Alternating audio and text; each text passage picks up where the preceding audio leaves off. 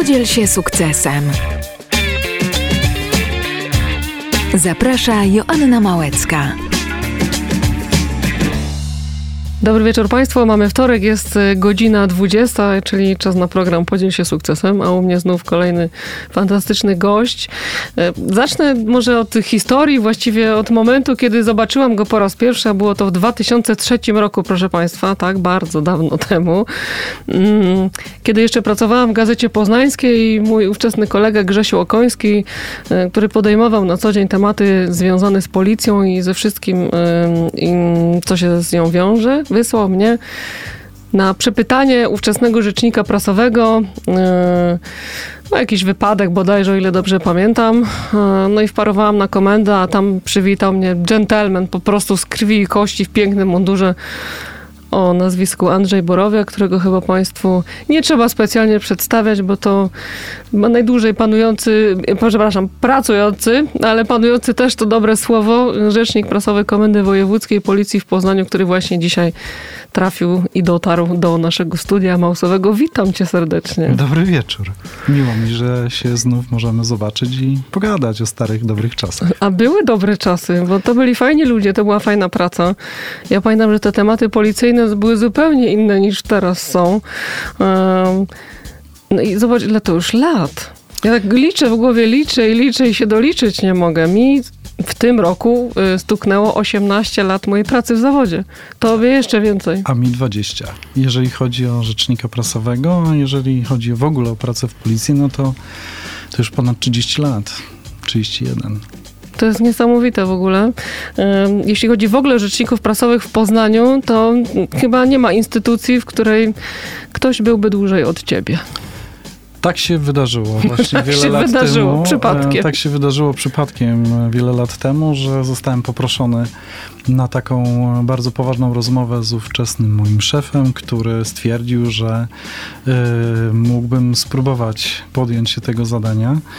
No i tak to już się dzieje od tych e, praktycznie 20 lat. Rzeczywiście po drodze wielu moich e, wspaniałych szefów e, odeszło, zmieniło się. Awansowało. Awansowali niektórzy, niektórzy przenieśli się do innych miast, kierują teraz bardzo dużymi garnizonami w innych województwach, ale mam mnóstwo, mnóstwo satysfakcji ze współpracy z nimi, ale też jestem im wdzięczny za to, to, że mm, zaufali mi, mm, pozwolili mi wykonywać swoją pracę tak, jak najlepiej potrafię. Staram się to robić każdego dnia.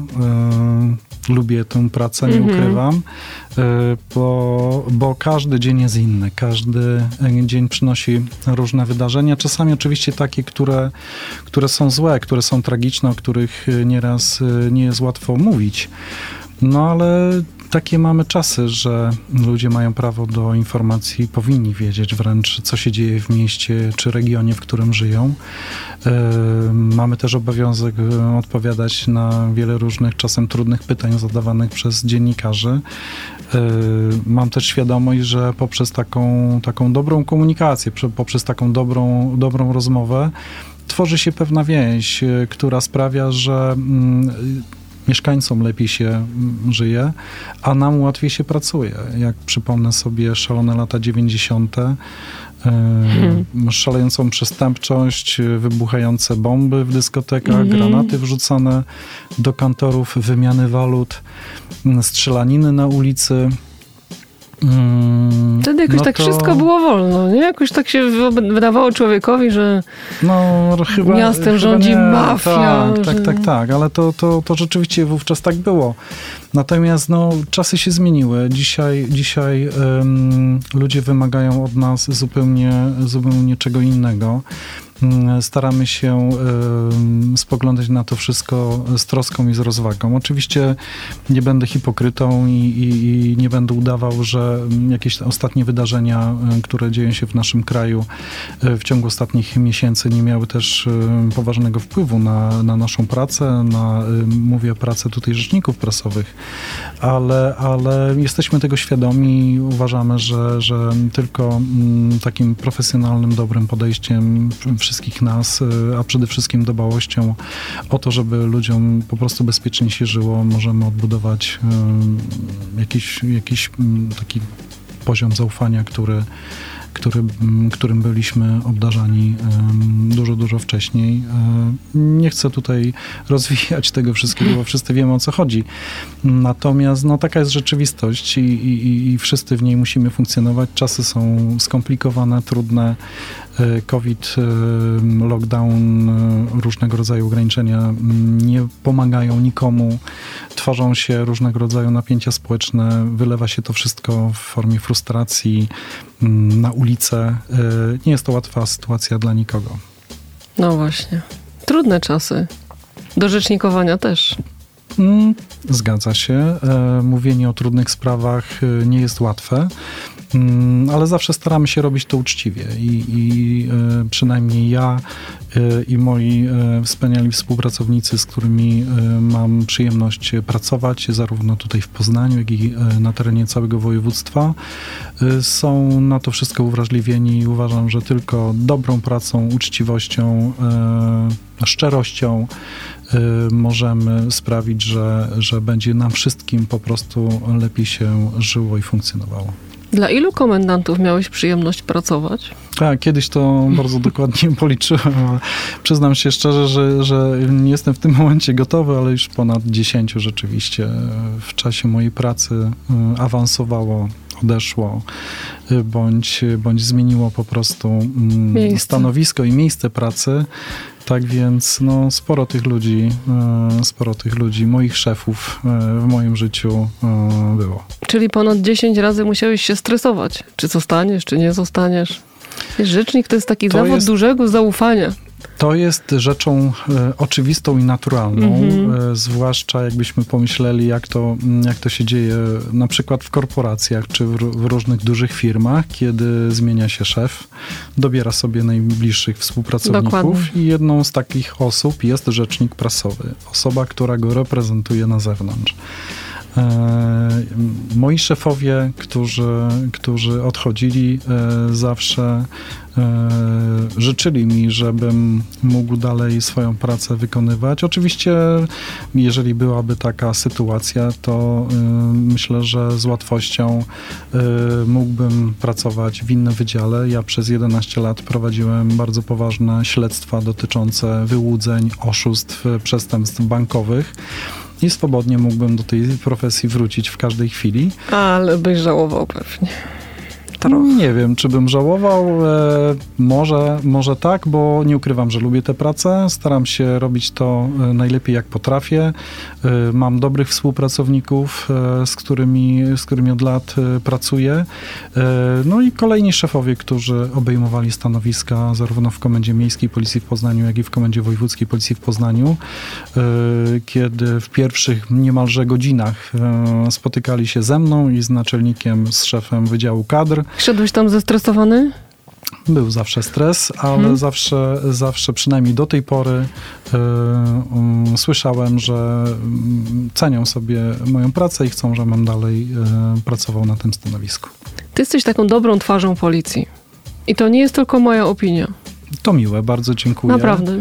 Y, Ja sobie przede wszystkim y, cenię to, że kiedy mam oż- możliwość na przykład spotykać się ze studentami y, na uniwersytecie, gdzie, gdzie jestem zapraszany na różnego rodzaju zajęcia, to wchodząc z, z nimi w różnego rodzaju dyskusje, właśnie nie czuję takiego dyskomfortu, że jest między, między nami jakaś bariera, że jest, reprezentuje policja, więc taką instytucję, która, która czasami czepia się tych biednych studentów za różnego rodzaju drobne występki, Y, ale, ale to jest bardzo fajne, że, że potrafimy o różnych sprawach rozmawiać, nawet takich kontrowersyjnych, interwencyjnych, tak jak w normalnym życiu. Ja przez wiele lat, y, nawet prywatnie będąc w różnych miejscach, y, y, nigdy nie spotkałem się z, takim, z, taką, z taką sytuacją dla mnie nieprzyjemną, że ktoś w miejscu publicznym zaatakowałby mnie chociażby słownie, w jakikolwiek y, taki niewybredny sposób. Nigdy takiej sytuacji nie miałem.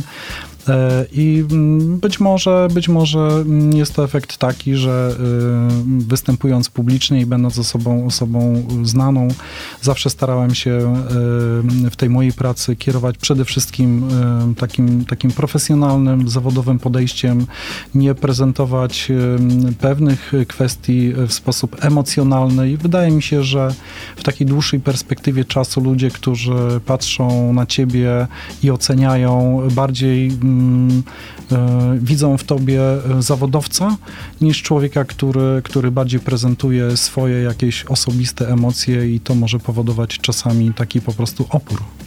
Wiesz, w twojej pracy, już łącząc jakby policję z rzecznikiem prasowym, jest dużo emocji. E, czasami trudno je ukryć, a tobie się to udaje.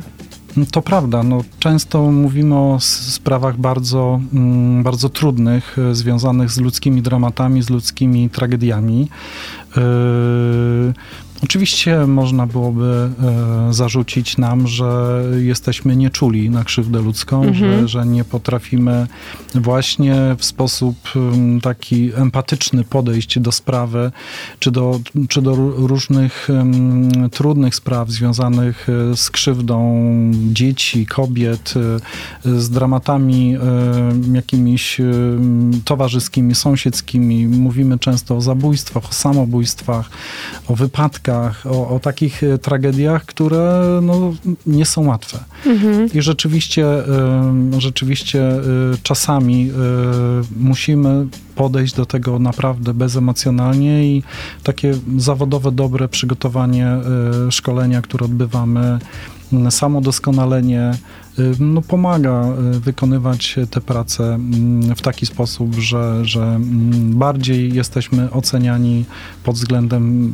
fachowości, takiego zawodostwa i profesjonalizmu, niż pod kątem takim, że ktoś pozwolił sobie na uwolnienie pewnych emocji, które, które w takim zawodzie nie powinny się pokazywać. Ale i tak pewnie te wszystkie sytuacje zostawiają ślad i w głowie, i w sercu, i myśli się o nich, i na pewno nie spałeś wiele razy. Bywały takie sytuacje mhm. rzeczywiście, kiedy, zwłaszcza kiedy mieliśmy do czynienia, e, bo mówimy tutaj o no, przestępczości, no to jest jedna, jedna z takich poważniejszych, e, jeden z poważniejszych obszarów e, w ogóle życia naszego, kiedy mówimy o przestępstwach, gdzie występowały dzieci. To są rzeczywiście tematy ultra trudne i e, wymagają od nas e, no, dużo siły mm, do tego, żeby się e, przygotować w taki sposób, żeby potem komentując pewne wydarzenia, często tragiczne, zrobić to dobrze, profesjonalnie, żeby ten przekaz, który chcemy, chcemy mm, wypuścić w eter, żeby był właściwy, żeby, żeby on docierał do ludzi i żeby on był we właściwy sposób odbierany i oceniany. Tu nie chodzi nam o żadną jakąś tam tanią sensację, Chodzi tylko o e, pokazanie, jak pracujemy, jak e, zajmujemy się takimi sprawami, e, tłumaczymy mm, w ten sposób ludziom, że można nam zaufać i że ludzie, którzy pracują w naszej formacji, zrobią wszystko, żeby sprawiedliwości stało się zadość. O, jak to ładnie powiedziałeś. No. Ale są dziennikarze, którzy potrafią zadawać trudne pytania i drążyć temat. Jak no, z tego wybrnąć? No to jest, to, jest, to jest normalna współpraca i praca. Zadaniem dziennikarza jest zdobyć jak najwięcej informacji, żeby te informacje przekazać czytelnikom czy, czy radiosłuchaczom. radiosłuchaczom. Natomiast w naszej pracy oczywiście są pewne obszary, które nie mogą być wyjawni- ujawnione. Obowiązuje tajemnica śledztwa, obowiązują obostrzenia związane z ochroną informacji niejawnych, danych osobowych. Jest mnóstwo takich informacji, które nie powinny być podane do wiadomości publicznej. Oczywiście mm, staramy się to zrobić w takiej formie, żeby przede wszystkim opinia publiczna otrzymała y, taki pakiet wiadomości, taki pakiet informacji, który będzie pełny, rzetelny, wiarygodny y, i który też wywoła mm, taki swoisty efekt. A tym efektem jest właśnie to, że, że Y, robimy to w sposób uczciwy, że robimy to w sposób profesjonalny i że y, tutaj nie ma żadnej ściemy, y, że to nie jest jakaś, jakaś tania sensacja, Mhm. czy jakaś, jakaś reklama, czy, czy, czy tak zwana propaganda. Po prostu y, uczciwie informuje o, informujemy o tym, jak pracujemy, jak rozwiązujemy sprawy, czasem trudne, czasem ciekawe, czasem śmieszne, czasem zabawne, bo i takie bywają. E, Natomiast no, jakby efekt taki końcowy chcemy, mm, by był taki, żeby ludzie, którzy znajdą się w różnych tarapatach, po prostu nam zaufają. Kiedyś ten przekaz był trochę inny, dzisiaj doszło nam dużo narzędzi, mamy internet, wiele możliwości. Ja ostatnio y, podejrzałam y, wasz profil na Facebooku Komendy Wojewódzkiej Policji i muszę powiedzieć, że on jest bardzo fajnie prowadzony. No, to cieszę się. Naprawdę.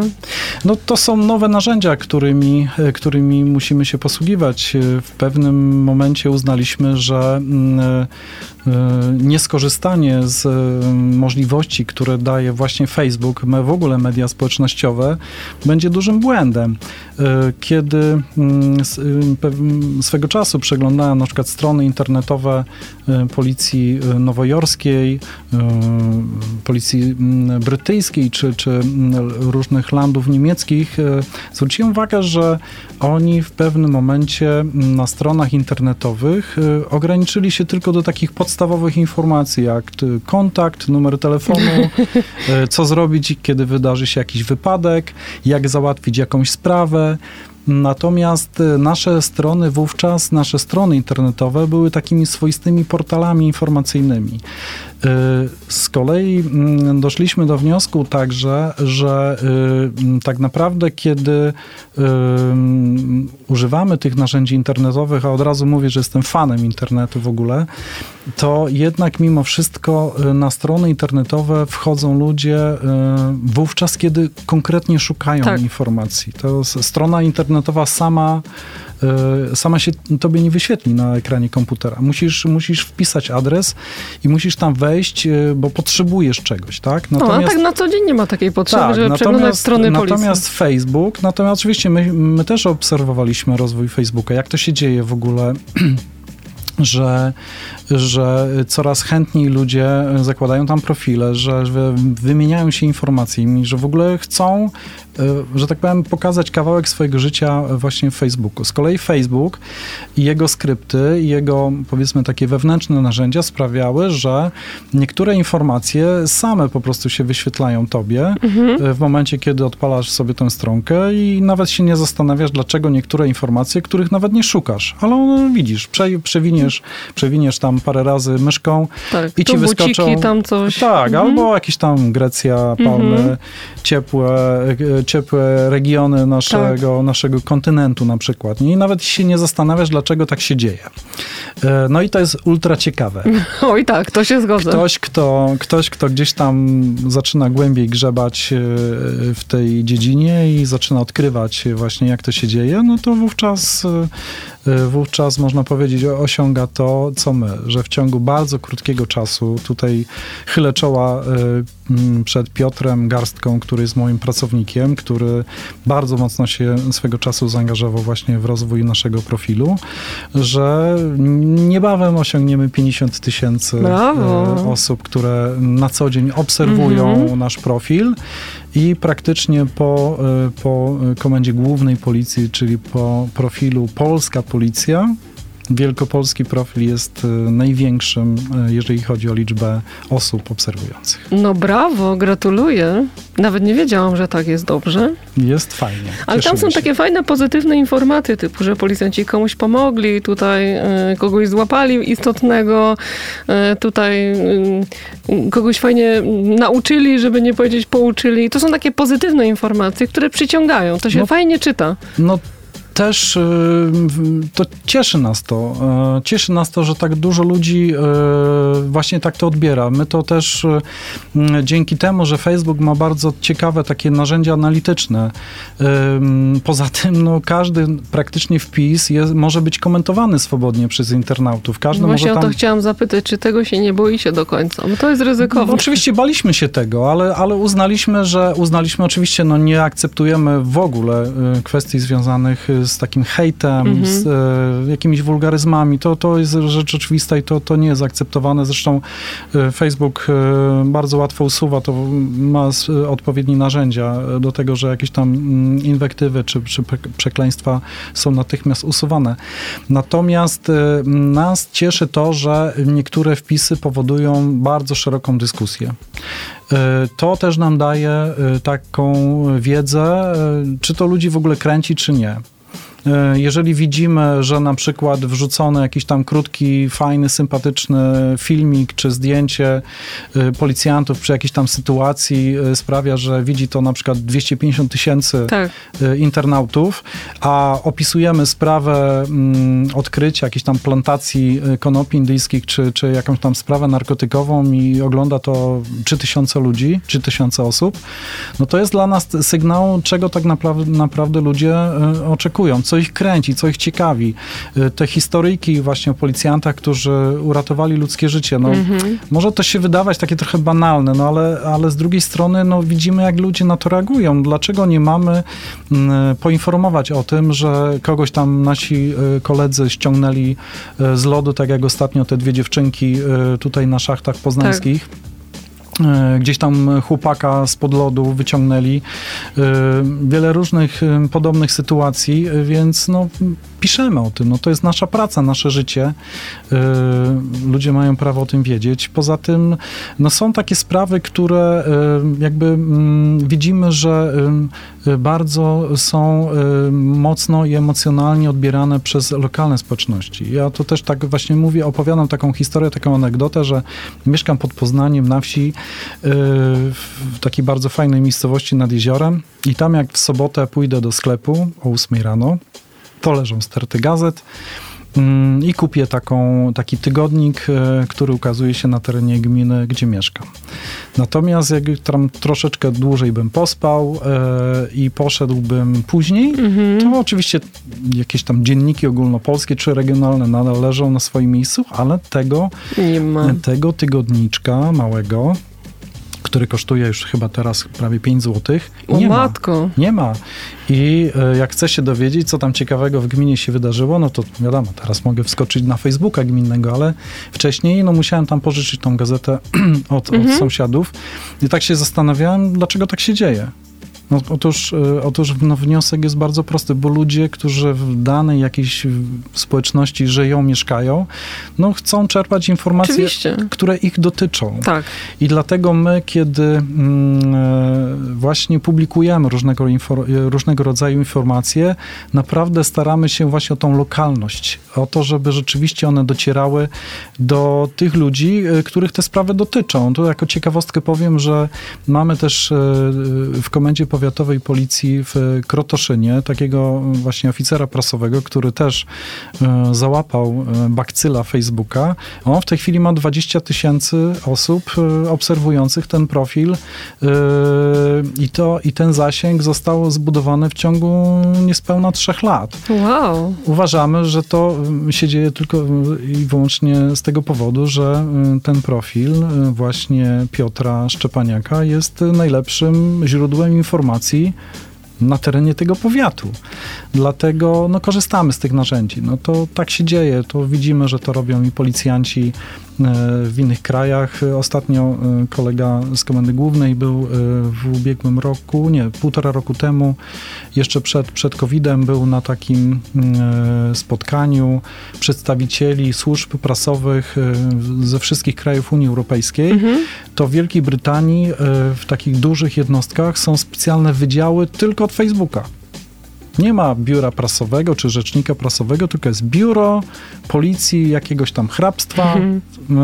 e, które tylko i wyłącznie zajmuje się właśnie Facebookiem. Nie? Także Zmieniło obserwujemy też, dużo, nie? tak, obserwujemy też innych. e, No, już od wielu lat mówi się o tym, że żyjemy w społeczeństwie informacyjnym. Informacja z jednej strony jest, jest, jest e, towarem, ale z drugiej strony jest no, takim czynnikiem, który powoduje, że ludzie, e, ludzie e, mogą w odpowiedni sposób e, te informacje odbierać, przetwarzać, przyjmować bądź nie.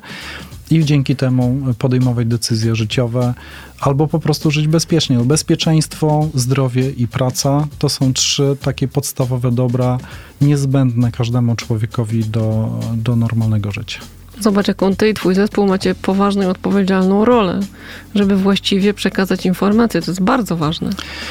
No, czy można byłoby e, przyjąć e, taką postawę oblężonej twierdzy, czyli e, nie udzielać żadnych informacji, zasłaniać się różnego rodzaju tajemnicami mm, i sobie parzyć kolejne kawy w biurze i, dalej przeglądać internet. Można byłoby tak też zrobić, ale to nie w tym rzecz.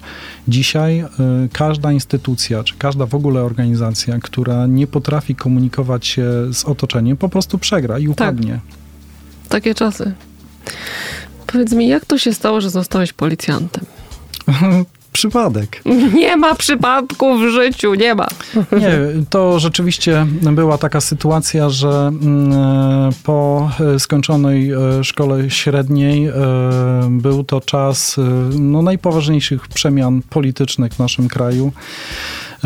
Powstawała nowa formacja, nowy rząd. Mm, jakoś tak się stało, że jakoś tak się stało, że pomyślałem, że to jest dla mnie miejsce. Pomyślałem, że to jest też jakaś, jakaś szansa. Byłem wtedy bardzo młodym człowiekiem, miałem 20 parę lat i uznałem, że, że, że spróbuję. Nie miałem jakichś tam specjalnie sprecyzowanych planów, co tak naprawdę chcę robić w tej formacji, ale wiedziałem, że to na pewno będą się ciekawe rzeczy działy. W tamtym czasie, w latach tych 90., rzeczywiście działy się ciekawe rzeczy. Działy się ciekawe rzeczy. No ale tak się stało, że, że trafiłem wówczas też na bardzo fajnych ludzi, bardzo fajnych szefów, bardzo szybko przynajmniej jak na, na dzisiejsze czasy, zostałem skierowany do szkoły oficerskiej policji. Mhm. No, byłem jednym z młodszych oficerów polskiej policji w tamtych latach. Miałem 24 lata i byłem podporucznikiem. Tego nie wiedziałam. Tak było. Moje uszanowanie. Dziękuję. To z ciekawostek przyrodniczych, jak już mówimy o niesprecyzowanym zajęciu w policji, to ja na przykład byłam bardzo sprecyzowana, chociaż do policji nigdy nie trafiłam, ale jak byłam w szkole podstawowej i dostałam rower na komunię, to koniecznie musiał być niebieski e, w barwach policji, tak? Bo ja całe życie chciałam pracować w Wydziale Dochodzeniowo-Śledczym teraz coś mnie z tym łączy jednak, bo jednak praca w tym zawodzie wymaga takiego, takiej dociekliwości, która tam byłaby na pewno potrzebna, ale pamiętam, że zawsze o tym marzyłam. No, w tamtych czasach, kiedy zaczynałem pracę, czy byłem na tym, w tym momencie takiej decyzji, tak? E, kończyłem, kończyłem szkołę średnią, trzeba było decydować. Dużo moich kolegów wyjeżdżało wówczas za granicę, część zostawała.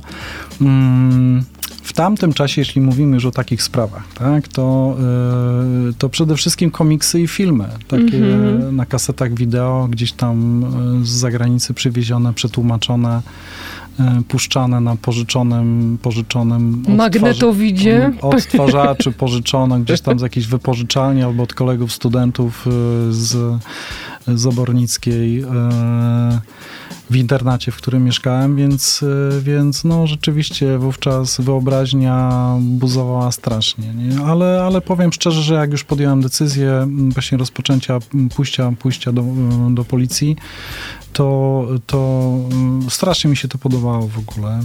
Miałem też takie poczucie, jak wielu moich kolegów, z którymi nawet dzisiaj rozmawiam, że no, pojawia się coś takiego, że, że człowiek ma taką, takie poczucie misji, że, że tak. pomagasz innym, że, że przychodzą do ciebie ludzie z różnymi problemami. Czasem mówią, że komuś włamano się do mieszkania, ktoś mówi, że y, gdzieś tam przechodzi ulicą, został pobity, poturbowany, albo tak jak ja pracowałem właśnie w tym pionie zajmującym się oszustwami.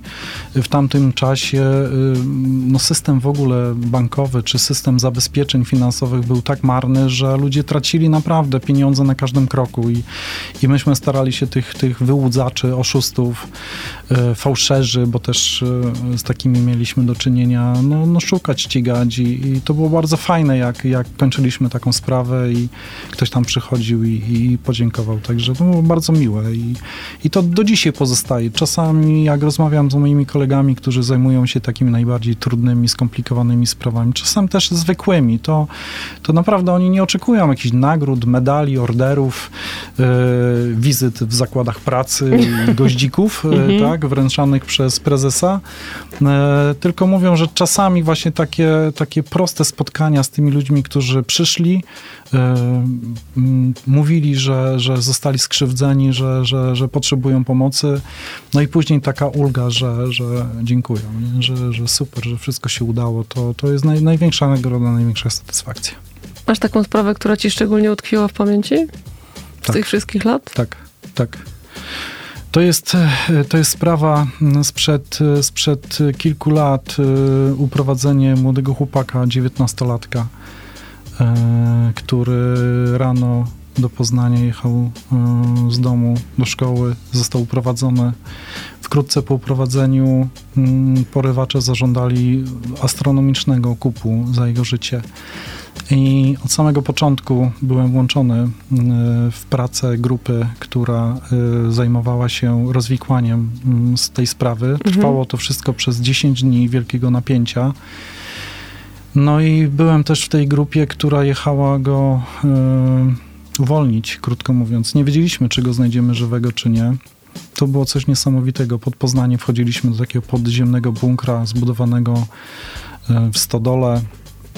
Tam były dwie cele takie wyglądały jak, jak, jak, jak z jakiegoś y, strasznego horroru. Mhm. Ale rzeczywiście porywacze po prostu planowali uprowadzać ludzi i regularnie chcieli to robić. I na no. tym zarabiać i na tym zarabiać duże pieniądze. Mm -hmm. Akurat w tej konkretnej sprawie wszystko tak się poukładało, że ten chłopak został uwolniony, prywacze zatrzymani, wszystko dobrze się skończyło, ale powiem szczerze, że y, świadomość tego, że mm, najdrobniejszy błąd może sprawić, że tego chłopca żywego nie znajdziemy, mm -hmm.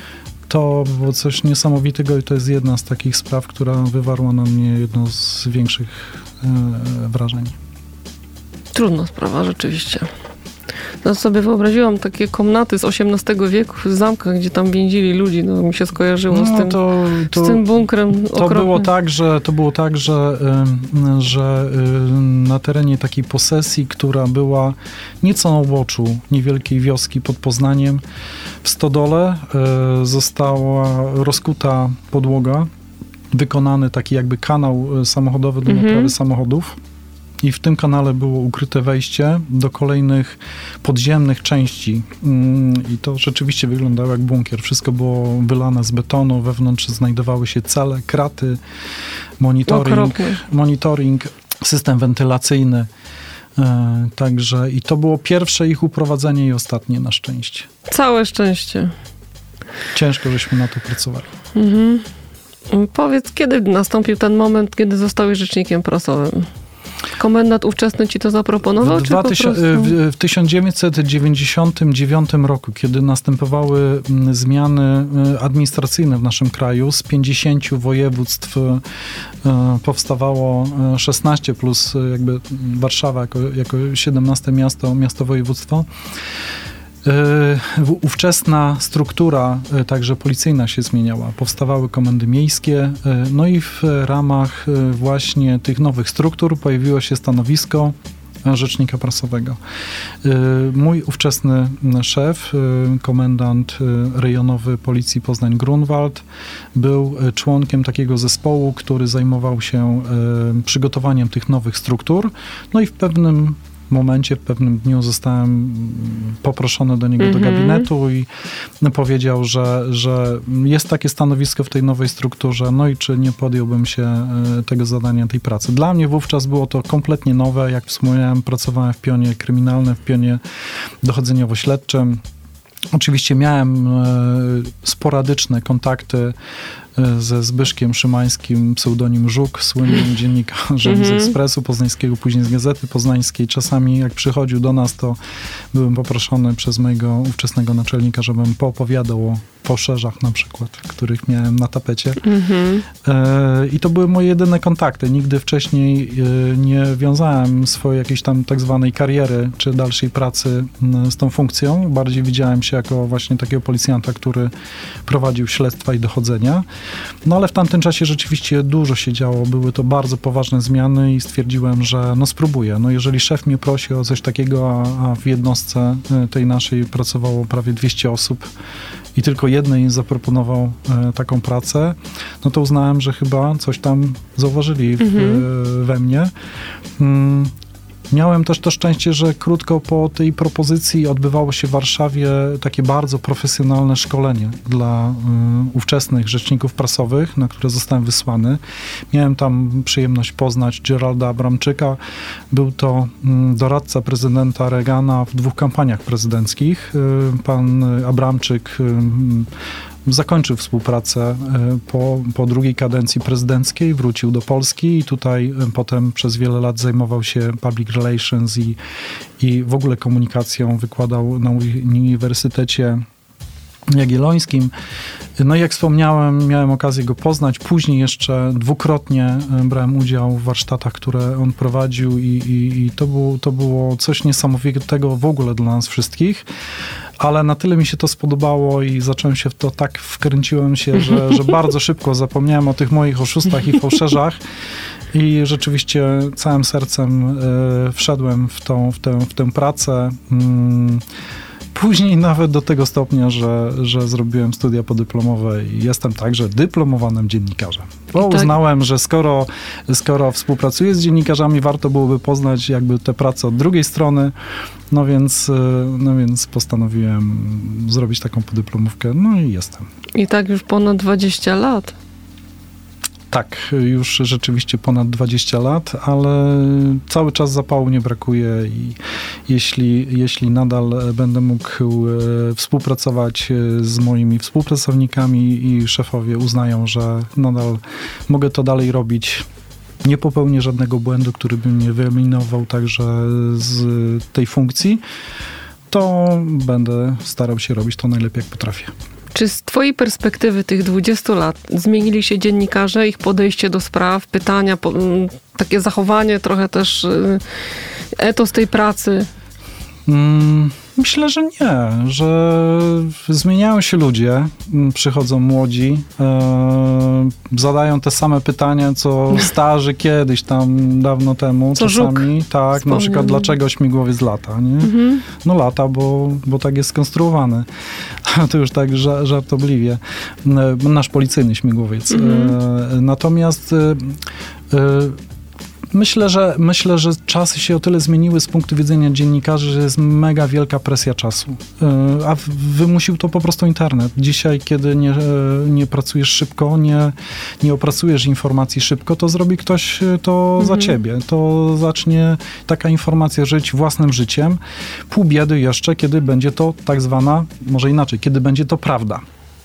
Gorzej, kiedy będzie to y, coś y, nieścisłego, coś fałszywego, coś nieprawdziwego.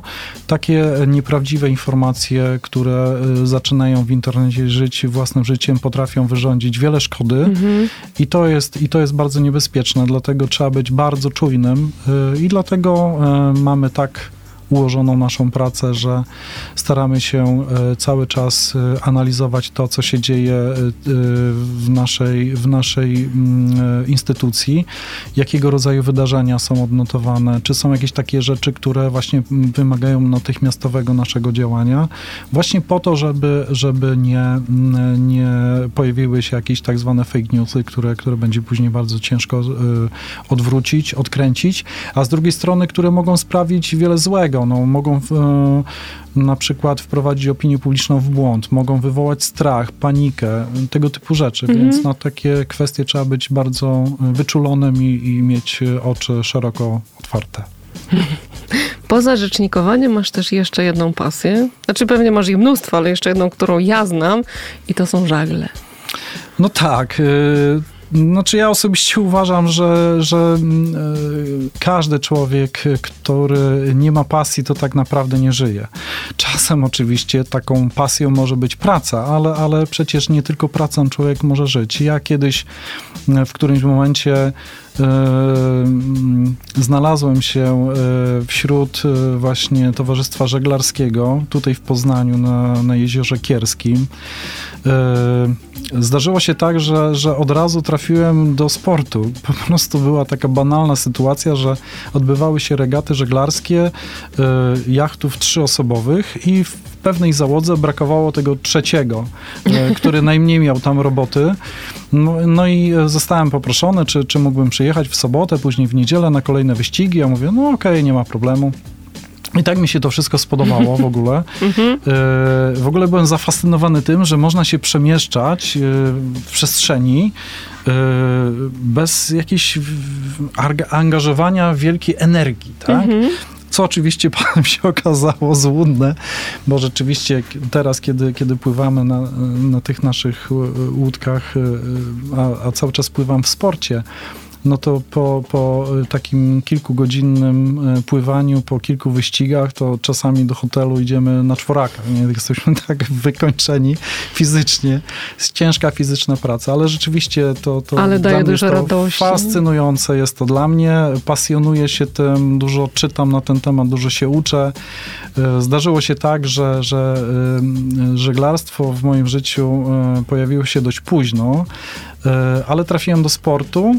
E, no i od kilku lat razem z moim przyjacielem Adamem Kuczyńskim pływamy, pływamy, pływamy w klasie 505. E, mieliśmy, mieliśmy to szczęście i, i, i radość trzy razy z rzędu być na podium Pucharu Polski. E, teraz e, musieliśmy e, troszeczkę spowolnić nasze ambicje sportowe właśnie ze względu na, na COVID, mhm. ale mieliśmy też okazję dwa lata temu wystartować w Mistrzostwach Świata, więc mam z tego tytułu dużo satysfakcji. Jest to taki sport moim zdaniem niedoceniany, ale jest to naprawdę bardzo fajna forma spędzania wolnego czasu. Świetna sprawa, jeżeli chodzi o rozwój dla dzieci. Jeżeli ktoś z radiosłuchaczy ma dzieci, które chciałyby wykazać się jakąś aktywnością. Naprawdę polecam znaleźć jakiś klub, chociażby w Kiekszu, zaprowadzić, jeżeli dzieci e, chciałyby I bawić się wodę. w żeglarstwo i lubią wodę, to wyrosną na wspaniałych ludzi.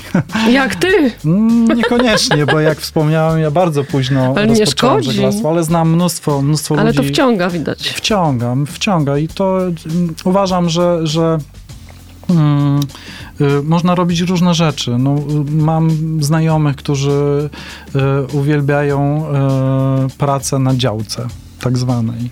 Moi teściowie takiego, lubią sobie tam, wiesz, tak, sadzić mam pomidory. Mam takiego kolegę, który z, kolei, który z kolei jest pszczelarzem i kocha to, co robi. Mhm. Ja, ja dzięki temu mam cudowny miód co roku. E, ja pływam na żaglach. E, bardzo to lubię, daje mi to wielką satysfakcję. E, poznaję fajnych ludzi. Nie mamy absolutnie żadnego ciśnienia, żeby wygrywać, ale jest to taka fajna premia, kiedy, kiedy właśnie popracujemy nad sprzętem, mhm. nad sobą, nad psychiką, nad taktyką, strategią. Żeglarstwo to są szachy na wodzie. To jest mnóstwo czynników, które sprawiają, że albo pływamy dobrze i wygrywamy i gdzieś tam czasami dostaniemy jakiś medal, E, jest to, jest to bardzo fajne, natomiast no, e, dla mnie osobiście to jest taka też e, oderwanie się od różnych takich właśnie ciężkich spraw, które gdzieś tam w głowie mogą pozostać po tej pracy, którą wykonuję daje mi to taką wielką wolność, radość. W ogóle oddycham całymi piersiami, w ogóle płuca mam wypełnione szczęściem. Wszystko, wszystko co dobre, jeżeli chodzi właśnie o spędzanie wolnego czasu, to, to, to wtedy to czuję. Jak ty przetrwałeś miniony rok? Ciężko. No właśnie.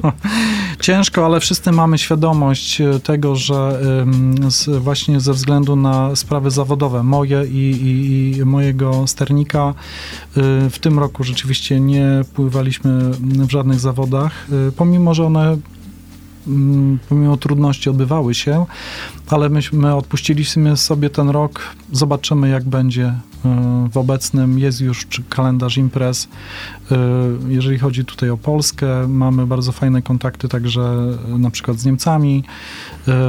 Właśnie przed chwilą się dowiedzieliśmy, że nasi przyjaciele Anglicy organizują Mistrzostwa Europy w lipcu, jeszcze no. w tym fajnym miesiącu, więc no, możliwości jest sporo, ale jednak podchodzimy do tego bardzo odpowiedzialnie. I, mm, ludzie, którzy, którzy akurat w tej mojej klasie funkcjonują, mamy też takich znajomych z Australii, Earl Alexander ma 82 lata, mam jeszcze mnóstwo czasu, no, żeby super. robić to samo, co on, także kiedyś go pytałem, co ty robisz w ogóle, że, że dajesz radę. On mówi, że regularnie jem czerwone mięso i piję kieliszek czerwonego wina.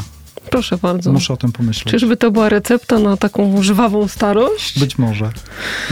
Czy trenujecie przed tymi startami? Macie tutaj sprzęt, na którym pływacie? Tak, tak, tak. To łódka, którą, którą e, wykorzystujemy w, w tym naszym sporcie, ona jest bardzo ekstremalna. To jest, ale ona jest też bardzo fajna w obsłudze. Ona jest lekka, mhm. waży niespełna 130 kg. E, natomiast jest ekstremalna przez to, że właśnie jest mała, lekka, ale ma potężne żagle. Mm, Pływamy bardzo szybko, szybko bardzo szybko płyniemy i to jest właśnie to jest właśnie ten jeden z tych czynników, który da, daje tak wiele radości. Natomiast no oczywiście, no treningi są konieczne. E, co z tego, że my wiemy, jak obsługiwać tę łódkę, ale wszystko musi być wytrenowane i, i, i wiemy, że inne załogi, inni nasi znajomi też nie próżnują, też trenują. Bez treningu nie ma efektu efektów. Jeżeli chce się zdobywać, to już tak całkiem poważnie mówię, to, to i nie tylko w sporcie zawodowym, ale w ogóle nawet w amatorskim. Jeżeli chce się coś osiągać, e, no to trzeba trenować tak jak w pływaniu, w bieganiu, w strzelaniu, w każdej, w każdej dyscyplinie. Czego sobie życzysz w tym roku? E, spokoju ducha. Mhm.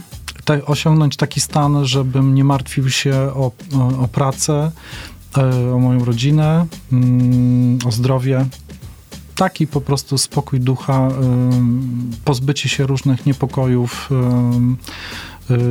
Oczywiście no, to, co się dzieje w tej chwili na całym świecie, no, ta choroba jest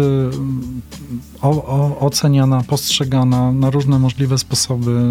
Cały czas jesteśmy bombardowani różnymi informacjami. Ja osobiście uważam, że czy nam się to podoba, czy nie, czy mamy do tego bardziej lekceważące podejście, czy bardziej poważne. E, uważam, że jest to mm, duży problem dla całej ludzkości. Mhm. tak jak, tak jak, e, tak jak czasem mówię, że natura i ziemia sięga po to, co swoje, że, że ona teraz już mówi dość, tak już dłużej być nie może. Tak jak zatruwamy naszą planetę jako ludzkość, tak tak y, teraz natura mówi nam po prostu dość. Tak uważam. Nie można tego lekceważyć. Y, życie ludzkie, zdrowie ludzkie jest zbyt y, kruche, zbyt, zbyt niedoskonałe, żebyśmy do tego naprawdę podchodzili bardzo lekko. Ja czekam na szczepionkę. Osobiście ja też, chcę się zaszczepić. Ja też, ja też, ja też czekam na szczepionkę, ale, ale też y, czytam dużo na ten temat, y, co mm, mówi się, pisze w tych krajach, gdzie te szczepienia y, bardzo szybko następują, chociażby w Izraelu czy w Stanach Zjednoczonych. Słucham fachowców, którzy mówią, że nie można ignorować tutaj tych ostrzeżeń, że pomimo zaszczepienia powinno się Nadal dbać o dystans, mhm. o maseczkę, o higienę. To są rzeczy ważne i wydaje mi się, że to, co czasem gdzieś tam kiedyś może oglądaliśmy w jakichś tam katastroficznych filmach, to, yy, to yy, może się dziać teraz na naszych oczach. Być może. A no być może nie. Zobaczymy. Życzmy sobie tego, że nie, ale uważajmy na siebie i dbajmy o siebie, bo to jest dzisiaj bardzo ważne.